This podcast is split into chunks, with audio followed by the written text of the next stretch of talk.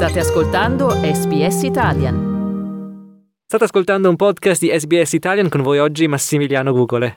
L'Australia, lo sappiamo, possiede luoghi bellissimi, magici, e questo è uno dei motivi che attraggono tante persone, tanti italiani, a venire qui dall'altra parte del mondo.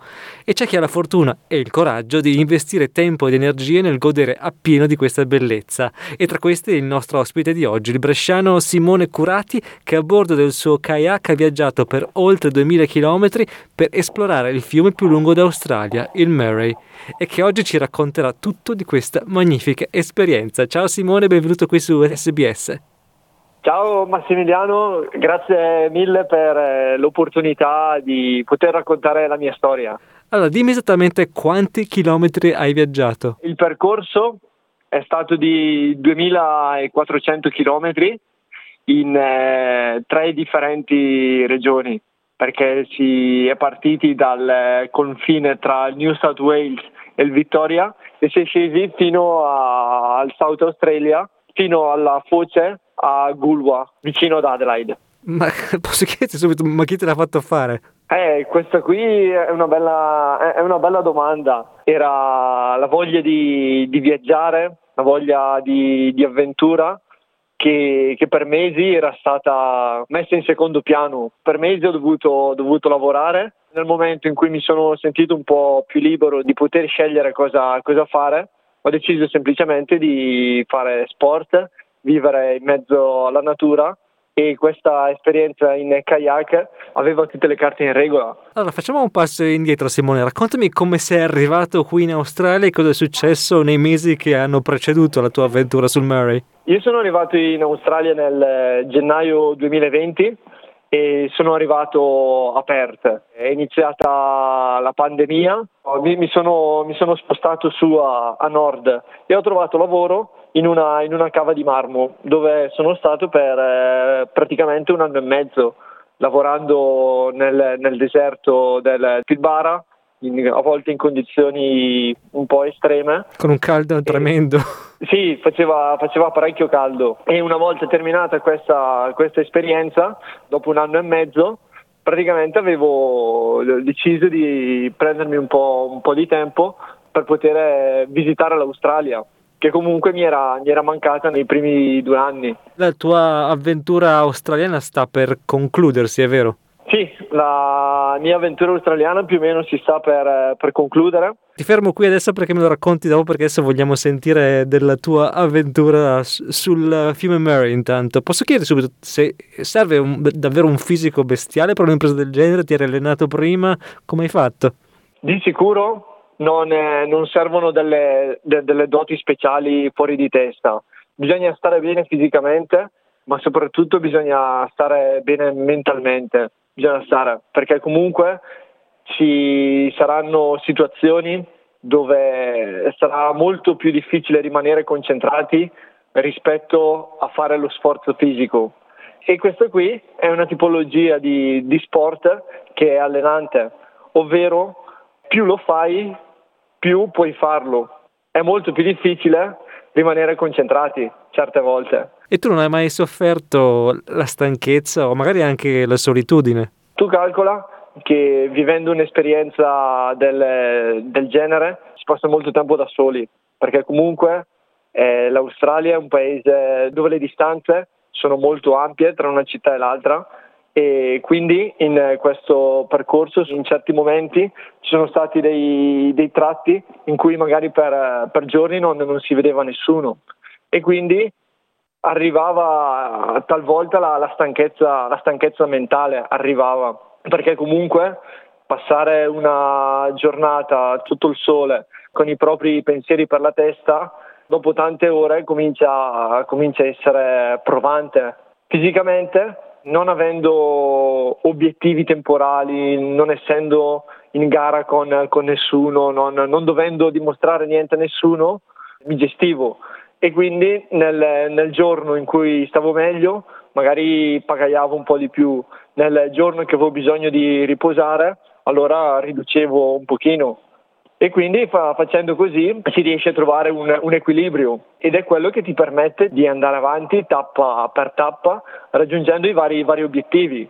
È buona cosa non avere mai un obiettivo troppo grande, ma provare sempre a ridurli in sotto obiettivi molto più piccoli, in modo tale da cercare di fare più strada possibile e di riuscire a godersi, godersi anche il viaggio, senza avere la preoccupazione di dover fare un qualcosa di veramente molto grande. Come mangiavi? Come dormivi? Allora, io in questi ottantotto giorni praticamente mi sono attrezzato con eh, il kit da campeggio. Avevo delle scorte di cibo e acqua da utilizzare sul, sul fiume.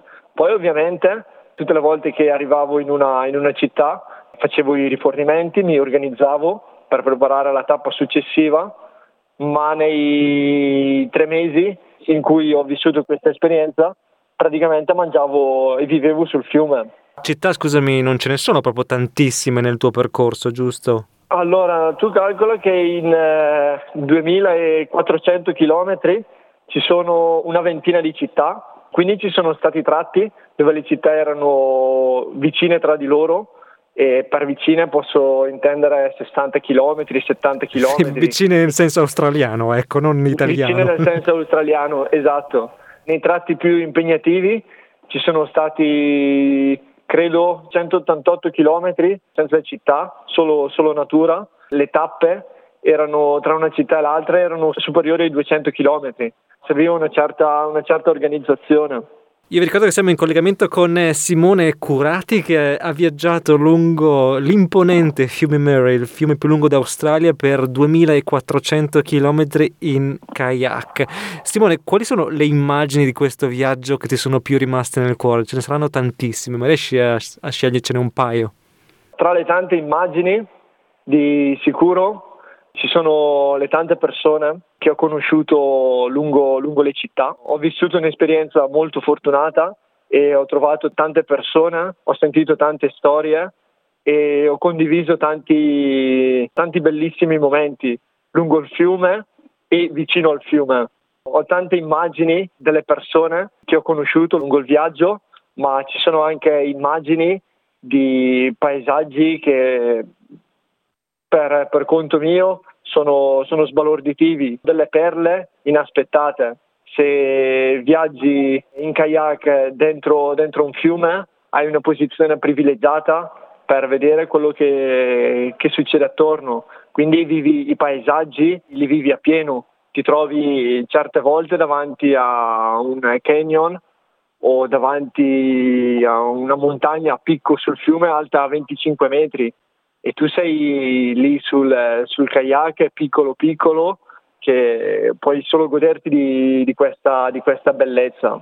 C'è un detto che si dice sul fiume: ogni giorno il Murray River ti offre un paesaggio differente, ed è tutto vero. Può essere o una montagna o una foresta, o vedi gli allevamenti, vedi le farm, a volte hai il deserto, hai tanti, tanti ambienti.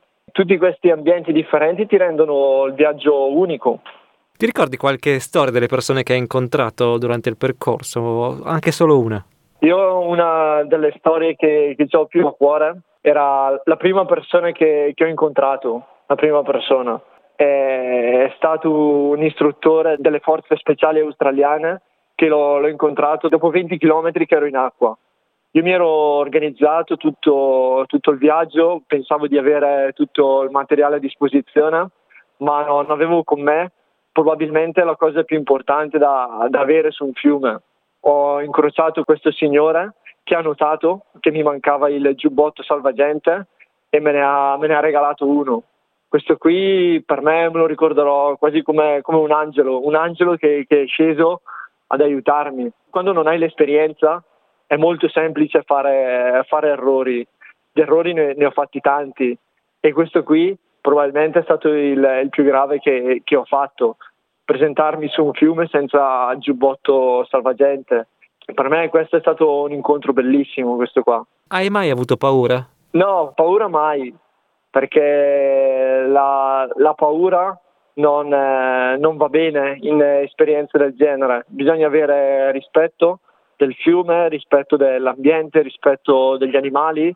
Bisogna sapersi muovere con leggerezza, con, con onestà, ma non, non, non si può avere paura, perché può essere una cattiva consigliera, senza dubbio. Che cosa hai imparato in questi duemilaquattrocento chilometri? Che cosa ti porti con, con te? Ho imparato a, a vedere tante cose con, eh, con, occhi, con occhi differenti. Ho iniziato il percorso con un approccio e durante questo, questo percorso tante cose sono, so, sono cambiate. Ti rendi conto quando vivi esperienze forti, quando, quando sei solo e quando capisci che per arrivare al tuo, al tuo obiettivo hai bisogno di risolvere tanti problemi. Ogni problema c'è sempre una soluzione, però devi, devi essere sempre sereno, devi essere sempre lucido, perché è difficile trovare qualcuno che, che ti aiuti.